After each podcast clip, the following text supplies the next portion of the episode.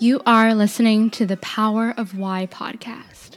It's funny when you are in in in, uh, in different environments, which are more regulated, there are more processes and all that. You you almost like dream of a place like Netflix, you know, where, mm. where you basically try to drive to the same output through leadership accountability right because for the most part that, that is what matters no um, so when you get to, into a place like netflix it's funny even if you find the, the environment that you would love is is it gives you a bit of pause like uh, gosh how a company that is already reasonably big can operate with so many uh, little uh, checks and balances no? Uh, so so you, you said it right. Half of it is the people that you hire. We hire the best players in the market yeah. and uh, and those best players are fully formed adults right? Uh, so when you bring these people they, they already can know how to operate. They have high standards. They are accountable for what they do. So now there's a way by which we talk to people around what works what doesn't which is through feedback. We do believe people good people learn through feedback. And that's why the, the, the feedback culture at netflix is so, so, so important. Hi, everyone. Welcome to another episode of The Power of Why. My name is Naomi Haile, and today I am here with Sergio Ezama. Sergio, how are you doing today? I'm good, uh, Naomi, and thank you for having me today. Thanks for being here. It's a Friday. We're about to head into the weekend, and I'm really excited to have Sergio here. Sergio came to speak with us last year at one of my talent management classes at Columbia. And I was really, you know, I admire the work that he does. I was very intrigued by some of his work and life philosophies. So I really wanted to have him on the show. So for the audience, Sergio is Netflix's Chief HR Officer, uh, recently joining the team in September 2021. Previously, Sergio was at PepsiCo for about 20 years in various, you know, HR leadership roles. Mm-hmm. Sergio is a lawyer by education and spent some time working as a labor lawyer for a number of different firms. Joined Ericsson as head of labor relations in Spain.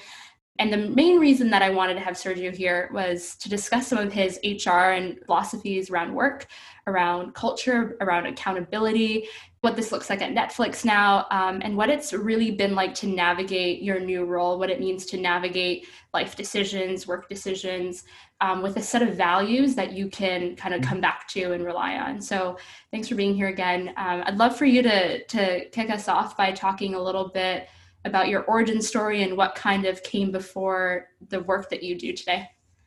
Yeah, so hi everyone again. So I, I come from Spain, which probably you can guess from my very thick uh, Spanish uh, accent. Uh, so I'm originally from Bilbao. That's a very small, it's just the 10th uh, city in uh, by population in, in Spain. Uh, it's in the north, close to the border with, with, with France. being raised in a very traditional Spanish family, three brothers. So you would imagine my, my childhood was very entertaining fighting with them uh, most uh, most of the time. The only one that decided to work um, out of Spain, even out of Bilbao. Uh, so the the, the Basque uh, people are very proud of their origins, and they normally wouldn't leave the area because quality of life is high and, and all mm. that, uh, and family is very important. Uh, and somehow I, I, I took a different path, uh, which still my parents are figuring out why. Like uh, that's still the question when I go back for Christmas or summer. Like why do you wanna be out of here and why you are in the US and you know those those good things. Uh, but yeah, happy happy childhood. Uh, you know, normal kid. Going through middle school, high school, uh, loved the sports, and then, you know, started lower school and, and my career began. That's right. I was curious because you transitioned from it seems the same world, right? Labor law. Yeah. Now you're working in HR in the talent space. I was wondering how in those specific moments as you were transitioning, how yeah. you made decisions for what the next right move would look like for you. Yeah, and, and, and listen, I'm not gonna lie to you. I mean, people, I, I admire people who explain their careers with a lot of thought, and it was always rational. And like yeah. I, I, must admit, it was not uh, the case for me, at least in the in the early formative years. Uh, I picked uh, law school because my two older brothers were uh, doing uh, business administration and economics. So like, and I didn't want to do the same, so I picked law because it seemed interesting enough. That was the only rationale there. I loved law school because I think it gives you a good uh, way of think about opportunities. The systems thinking is, is a skill mm-hmm. that you acquire in law school that then is very portable into any profession. As I joined the uh, the labor market, I was 21, 22 uh, years old.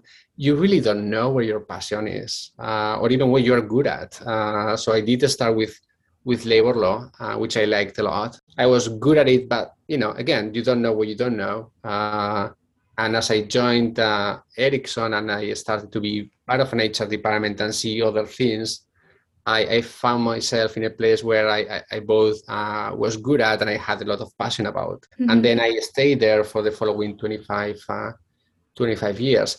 I still don't know, and I wonder. Well, I found HR, but like am I an HR person or like am I missing something? Should I have mm. tried marketing or finance? So th- th- there is a bit of that, but but sometimes or most of the times is it's always a combination of intuition, um, mm-hmm. what you are good at, um, and sometimes how you think of even competition. No. Um, as you go up in the organization, okay, uh, there are less jobs to go to. Who am I competing against, uh, and how I differentiate myself? So there, there, are a bunch of factors that come into consideration, but only as you, I guess, become older and hopefully wise, you are more thoughtful about it. Uh, early in your career, is a bit more trial and error, intuition, and, and, a bit of, and a bit of luck.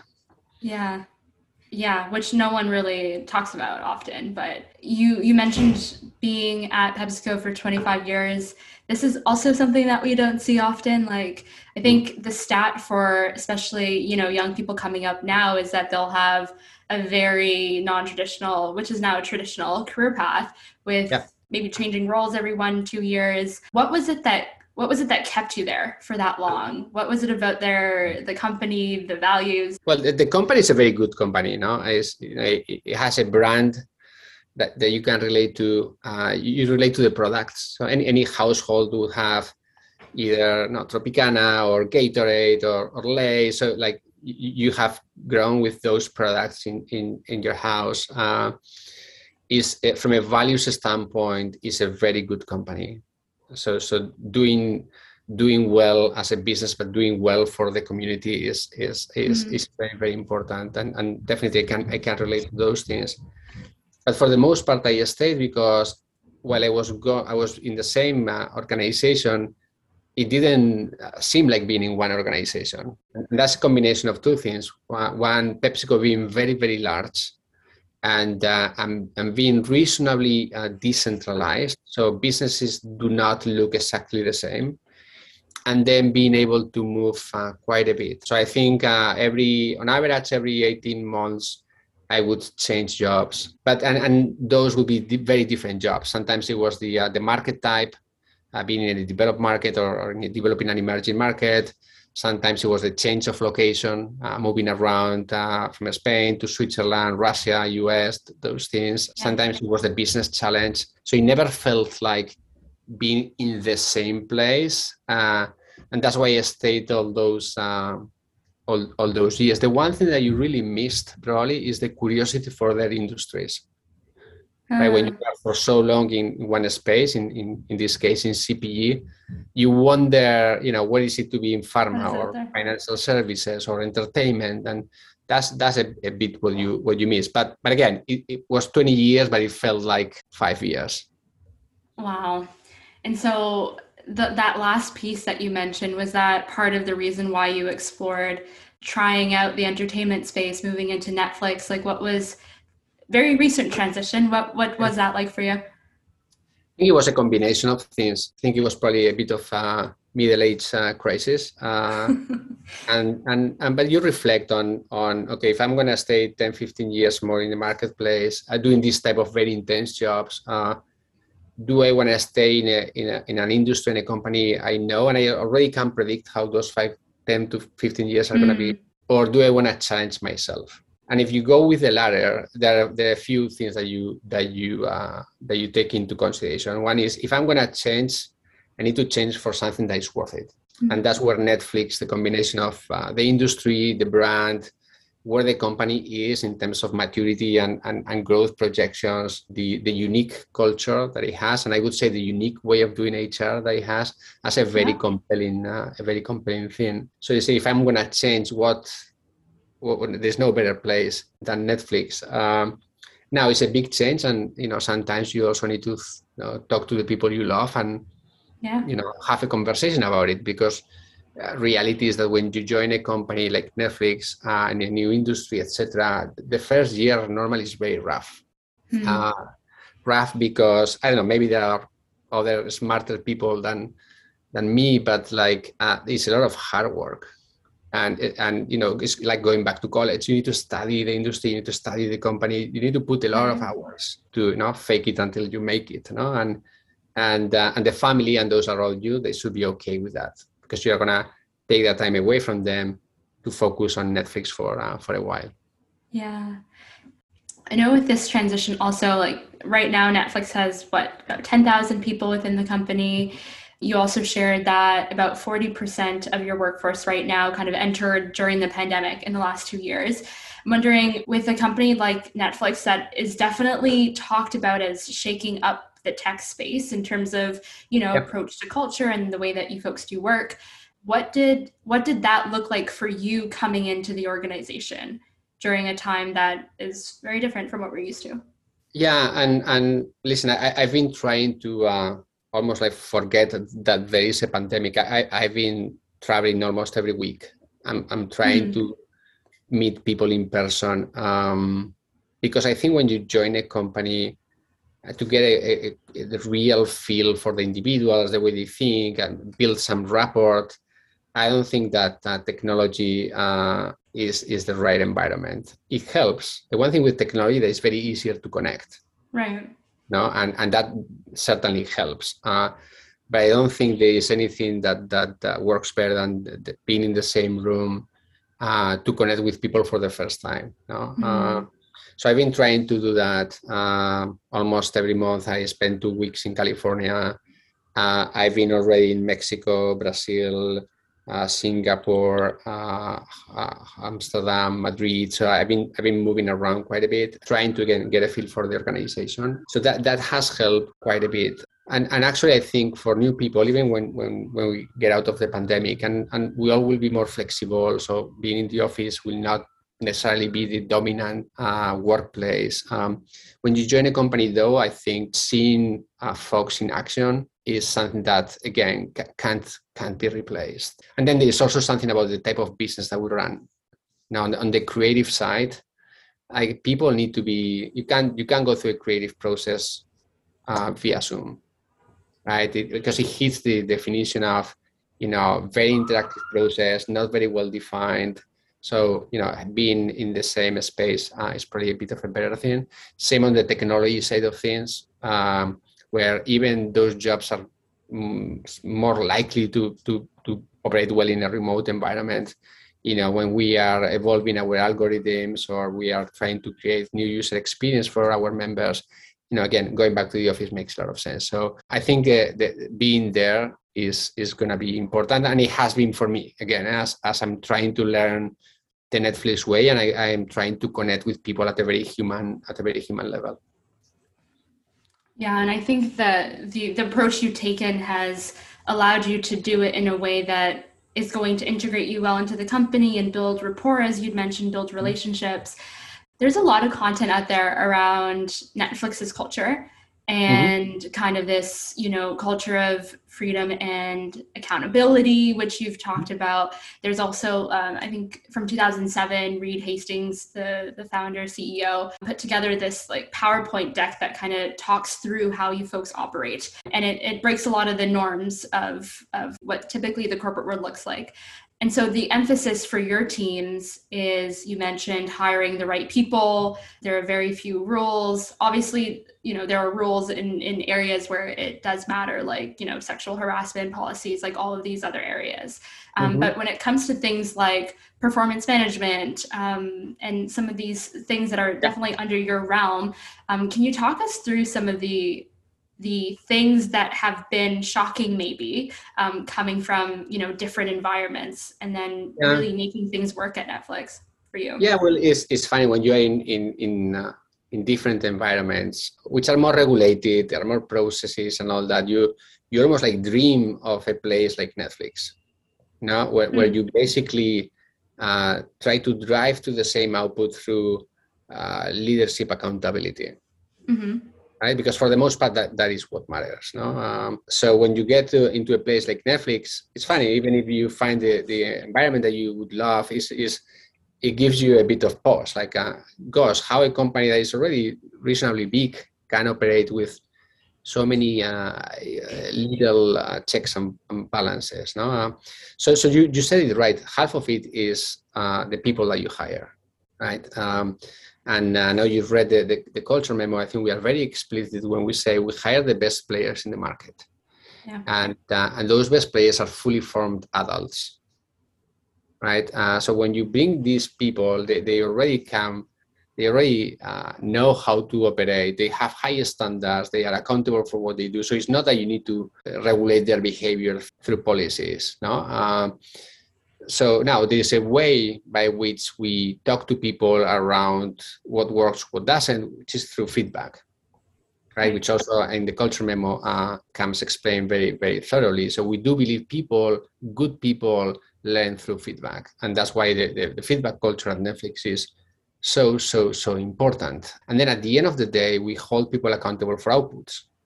Yeah right? So in uh, I'm gonna give you a, an HR example, right? So in most companies, to arrive to uh, to a compensation for an employee every year, you would start with first I'm gonna set objectives for that individual. So there's this lengthy process to arrive to set of objectives. Uh, then you have all these conversations around objectives that you need to formalize, enter data in a system. At the end of the year, there's some sort of calibration. People get a grade, can be a number, can be a letter. That goes into a merit matrix uh, gives you a range of salary increase, and then you pick something in that range, and then that is the increase that someone gets. So uh, that is a, it's a fine model in large organizations if you wanna uh, try to minimize risk, and consistency is the one factor that matters to you.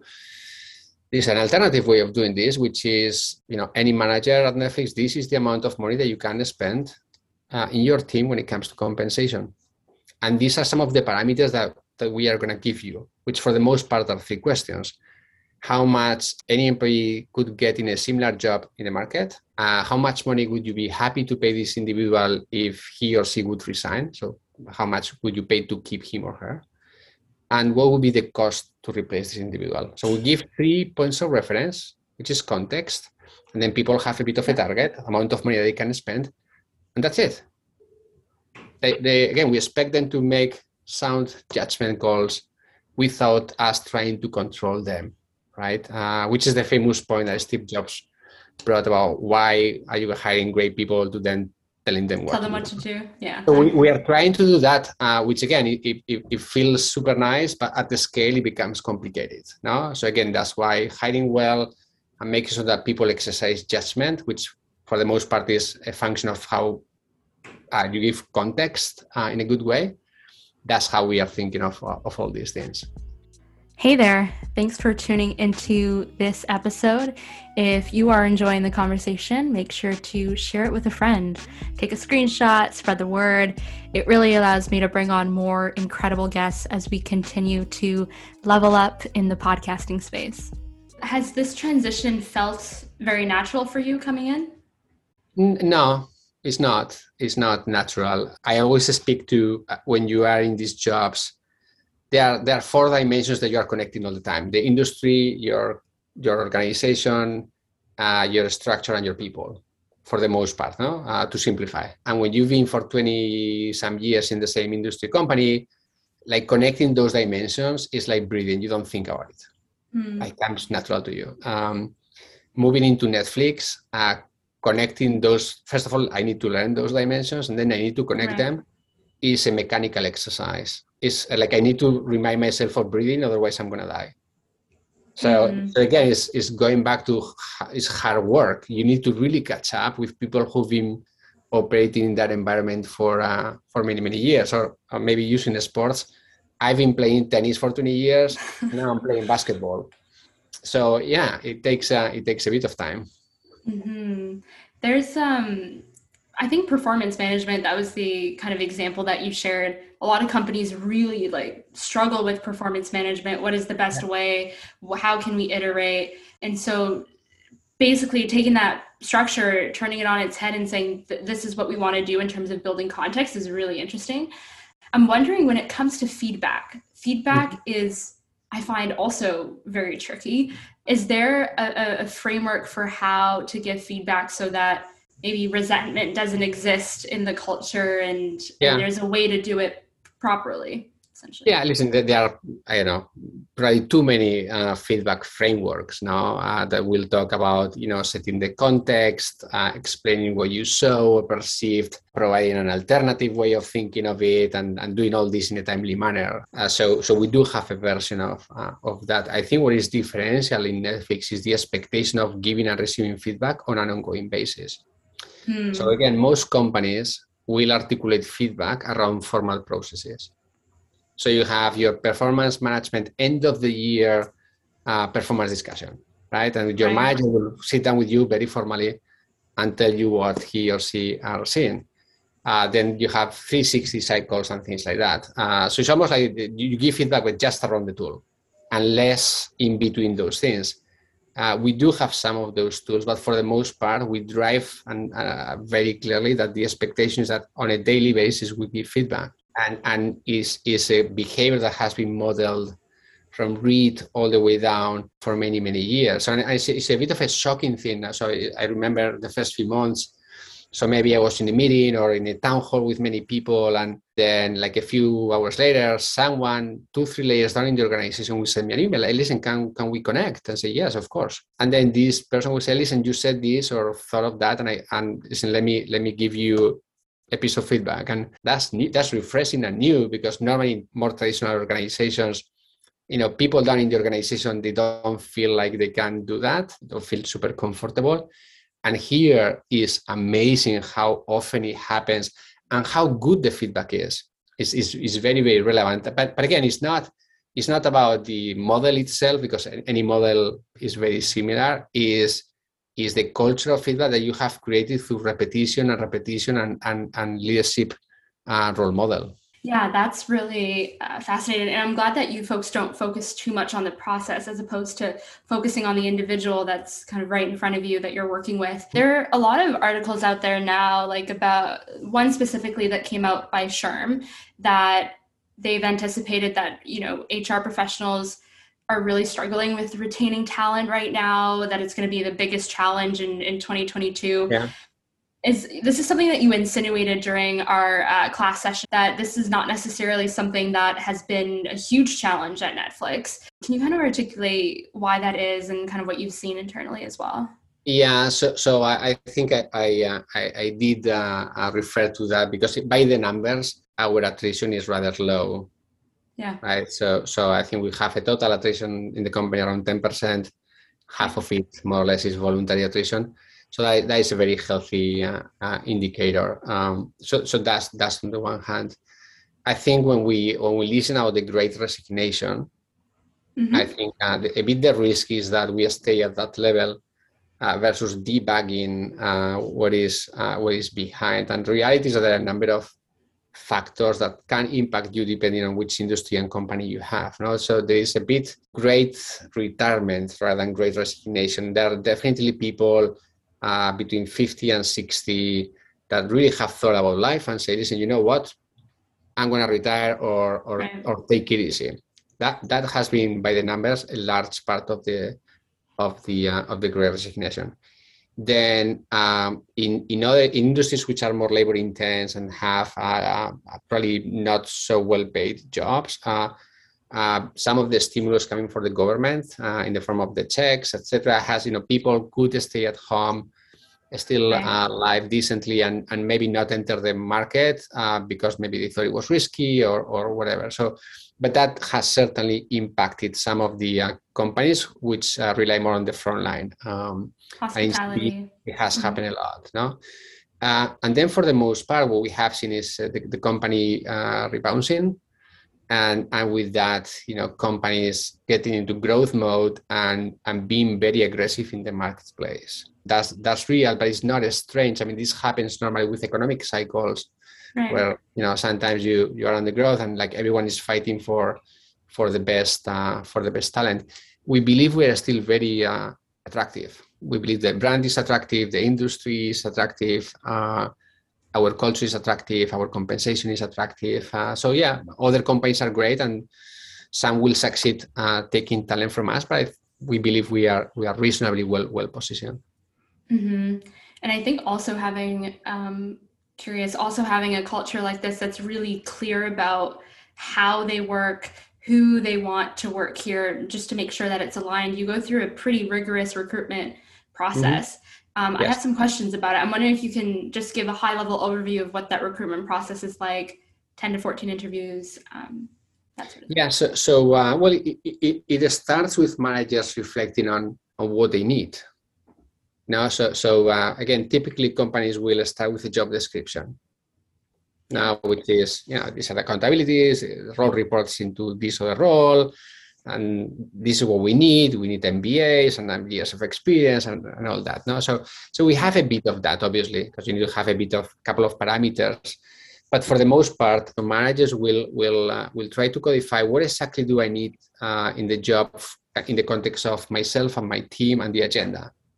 There's a bit of a richer approach, and that is the document that we would share with people around us, right? Uh, so so I'm hiring now, for example, in Asia for a head of HR so I, I, I, I, wrote what I thought was needed from a team composition, from an agenda standpoint, etc. I shared that with my own HR team, uh, my leadership team.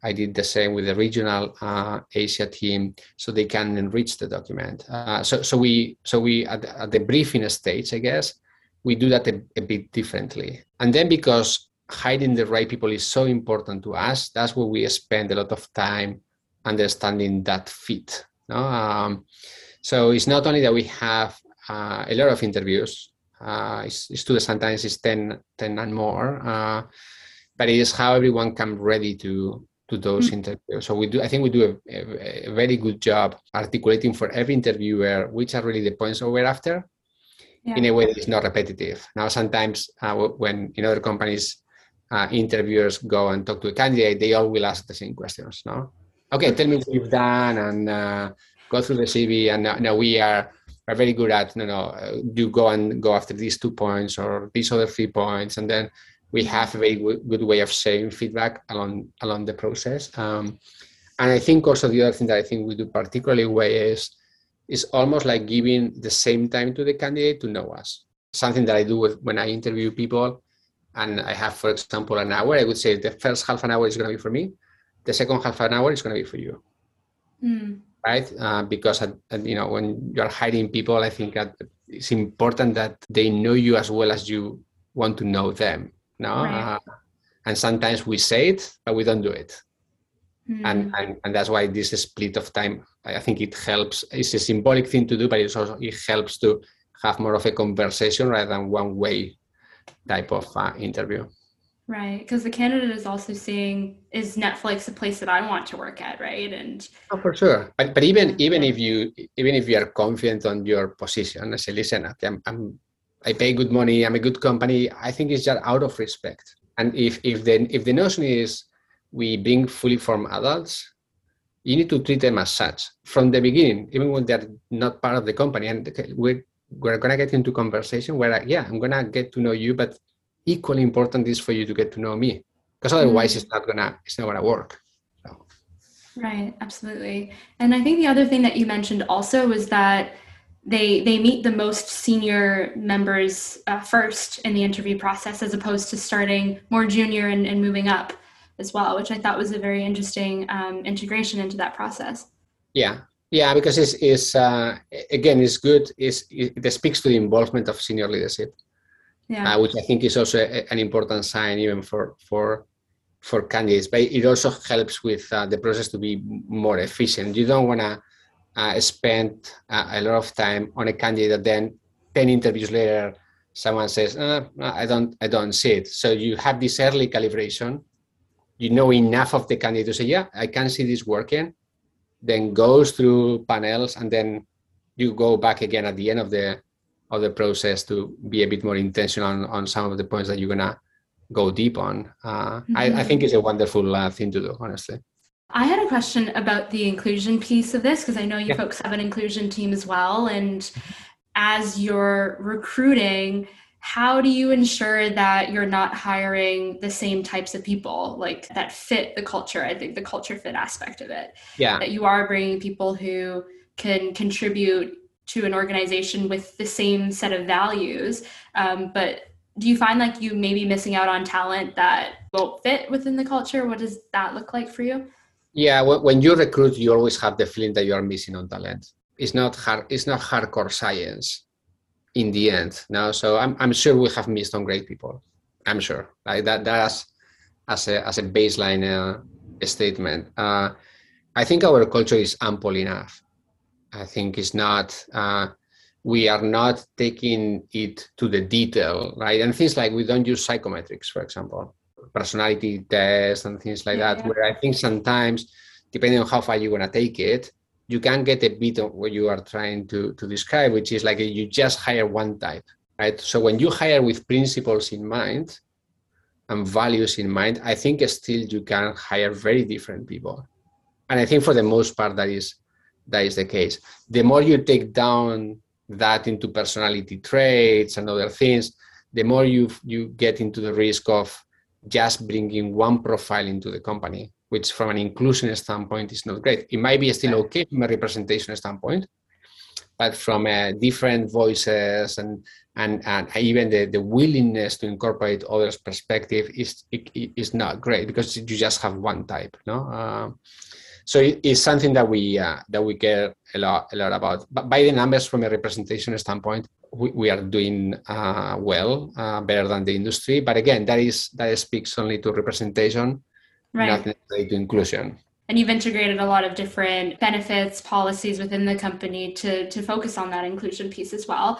And I right. think also the emphasis that it's everyone's, it's part of everyone's role to think like this. No, no, for sure. I mean, uh, that, but this is a very important uh, topic. I mean, because I think many companies have these um, uh, diversity and inclusion teams or inclusion and diversity, depending on how they are called, and they they, they build these standalone infrastructures, right? right. Um, which I think it makes a lot of sense uh, from the perspective of you are you are sending a message. No, it's a statement. Uh, it's symbolic that I have those teams that are visible because this matters to me. So I, that that is tremendous value. But also, I think that uh, we will not make strides unless you aim for integration of I&D. Because it can be that you know this I have a team on the side doing I&D for me. No, I&D is being being done by every manager every individual making decisions day in, day out with inclusion lenses. Every time I hire, I promote, I exit, I give feedback.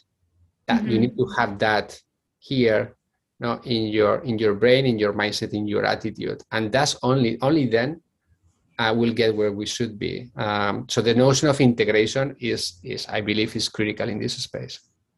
How have you folks built capacity in that area? Has it strictly been with training and development, or were there more pronounced structural things that you folks integrated? Well, it's a, it's a combination, right? So there's a lot of communication that goes because you need to keep it top of mind uh, for everyone. Uh, there's a lot of localization that goes into it uh, because diversity or, or, or, inclusion can be uh, can be one thing in the US, but very different in Japan, very different in Brazil. So you need to understand what exactly is that you need to act on in those particular different uh, different geographies. This capability, because mm-hmm. not not everyone is either comfortable or knows well how to incorporate I&D lenses into their their work. Right. Mm-hmm. And and there is um, even if we don't want to have processes, sometimes you need to uh, incorporate some of this into the hardware of, of the company. So I alluded before to the, uh, how we uh, set the compensation every year. We run pay equity analysis at the end of the of the cycle to understand what if there is unconscious bias in the organization, and there are some groups which are not uh, paid as they should when you uh, account for legitimate drivers of of compensation. So looking at people with similar tenure, uh, similar jobs and things like that, right? So, so there is also that way that you can look at to make sure that that you are being inclusive uh, enough as you run your business. Yeah. So you've talked about the pay equity um, analysis where you have software that will run that for you and then you close any gaps at the end of the year, which is great that there are tools like that out there in the market now. I'm wondering if we can sh- switch gears a little bit you know, as we wrap up the episode, talk a little bit about you and how you think about, because this is the power of why, how you think about purpose throughout your career and throughout your life. Is this something that, you know, you develop throughout the years? What does that look like for you? Yeah, and, and depends how you depends how you define purpose no because um, it, it can be at many many levels you can think of purpose in relation to the community no yeah. and and and work for companies uh, who have a strong moral compass mm-hmm. i do believe both uh, uh, pepsico and netflix and before ericsson have. Uh, so you feel proud of where they stand in relation to the world and the community. So I, I, again, in my case, it's been a bit easy because again, these are really strong companies in that sense. Uh, then there's your own purpose which connects with values that you have. So I, I again i've been lucky enough to be in companies where their set of values the, the things that are important uh, for them are important for me like a, a sense of you making an impact uh, this idea of not taking ourselves very seriously right because you know this is this is just work and no one dies if there is no netflix in a way no or no one dies if pepsi will not be available on the shelf no so you need to look at these things with a health of with a degree of of, uh, of perspective. And and then there are there are the, the, the values that you look at when you make decisions, which we also talked about when we were in the class, and and, and that has been very helpful to me. Uh, going back to this idea of I, I didn't have a plan when I when I left the school, no, and like then how I how I make decisions. And um, again, someone someone gave me this advice, so like like write down the three things that really really matter to you. And I always said I need to have fun. I can't go to a place where I'm not enjoying myself and enjoying the people around. I need to learn something because I'm, I'm intellectually curious and I really, really need to get something out of this. Um, I, I need to be able to make an impact. I can't I can't sit and just to keep the, the chair warm. Like I need to feel that yeah. that business, the community is better because of things I do. And all this, I need to make uh, sense in the context of my bigger family plan because family is the one thing that matters in those things uh, they've been written in stone for the last 20 some years and they, they are super helpful when mm-hmm. you get offers and you're not really clear and then okay let's let's go one by one and even sometimes even writing it down. Mm-hmm. right and that, that is a i think that is a, a good a good exercise.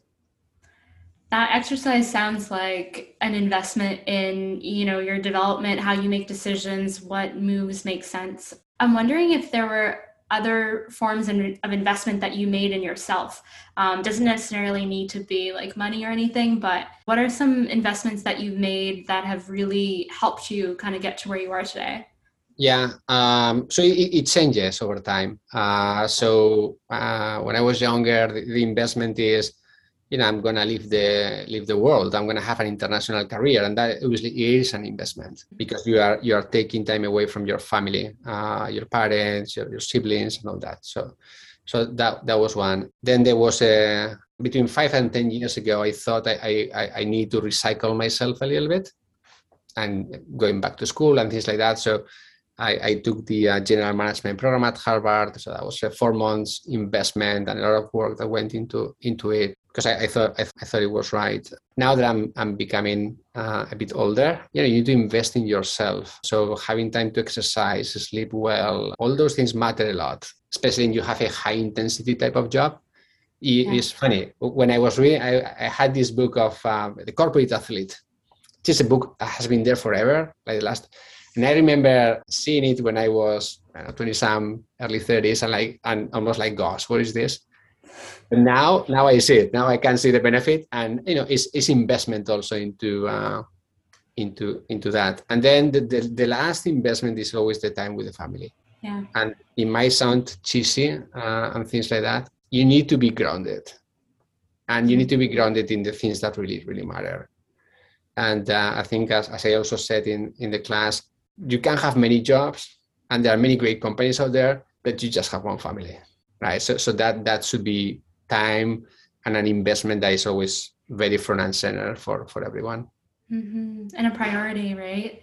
Yeah, that's absolutely. that's yeah that was the definitely a lot of things stood out when you came to speak with us but that was the one thing that i constantly referred back to as well and i think it resonated with me and a lot of people in the class too and curious about as you look into the future when it comes to hr mm-hmm. um, how we support talent how we support people what is the most interesting thing that you are seeing forthcoming or things that you are excited about in this in this space yeah, I'm, I'm curious about a couple of things. Uh, one is how companies can get better at personalization at the scale, right? Because with a scale, uh, you know, the default uh, mentality is to to drive consistency through policies that try right. almost everyone the same, and obviously, yeah, different cohorts and different needs, and there's some differentiation, but I think that value will be generated more greatly if we are able to get way more granular uh, mm-hmm. with individuals uh, uh, and, and in terms of what they, they do need compensation, uh, development, how they think of their lives in relation to work, all that. So, how you uh, achieve that almost like happy medium between scale and personalization mm. is something that I'm, I'm spending a lot of time reflecting on. And, and the other one is on how we can accelerate uh, the use of data and analytics to bypass the need of process. And mm-hmm. it's almost like the, the, the, the idea of context, not control. So, how we can take context to the next level through more privileged insights and data and analytics so we avoid the temptation to default again to work process. Uh, that's again something that I'm, mm-hmm. I'm thinking on these days. Wow. And for this, the second piece, um, building, you know, a lot of, I feel like a lot of companies maybe miss the boat in terms of building that, whether it's people analytics, but a, a strong data, strong data teams um, mm-hmm. to support a lot of decision making. Um, but I think that your culture also reinforces approaching uh, problems like yes. this. You mentioned systems yes. thinking at the beginning, um, which is is really powerful and not often incorporated within HR, right? Um, so really, really like the work that you're doing, and thank you, Sergio, for for being here today. Fantastic. Thank you, everyone. We will catch you in the next episode. This was an episode of The Power of Why. You can find the show notes at powerofwhy.co. And if you haven't already, subscribe to the show on iTunes, Spotify, and all other podcast platforms.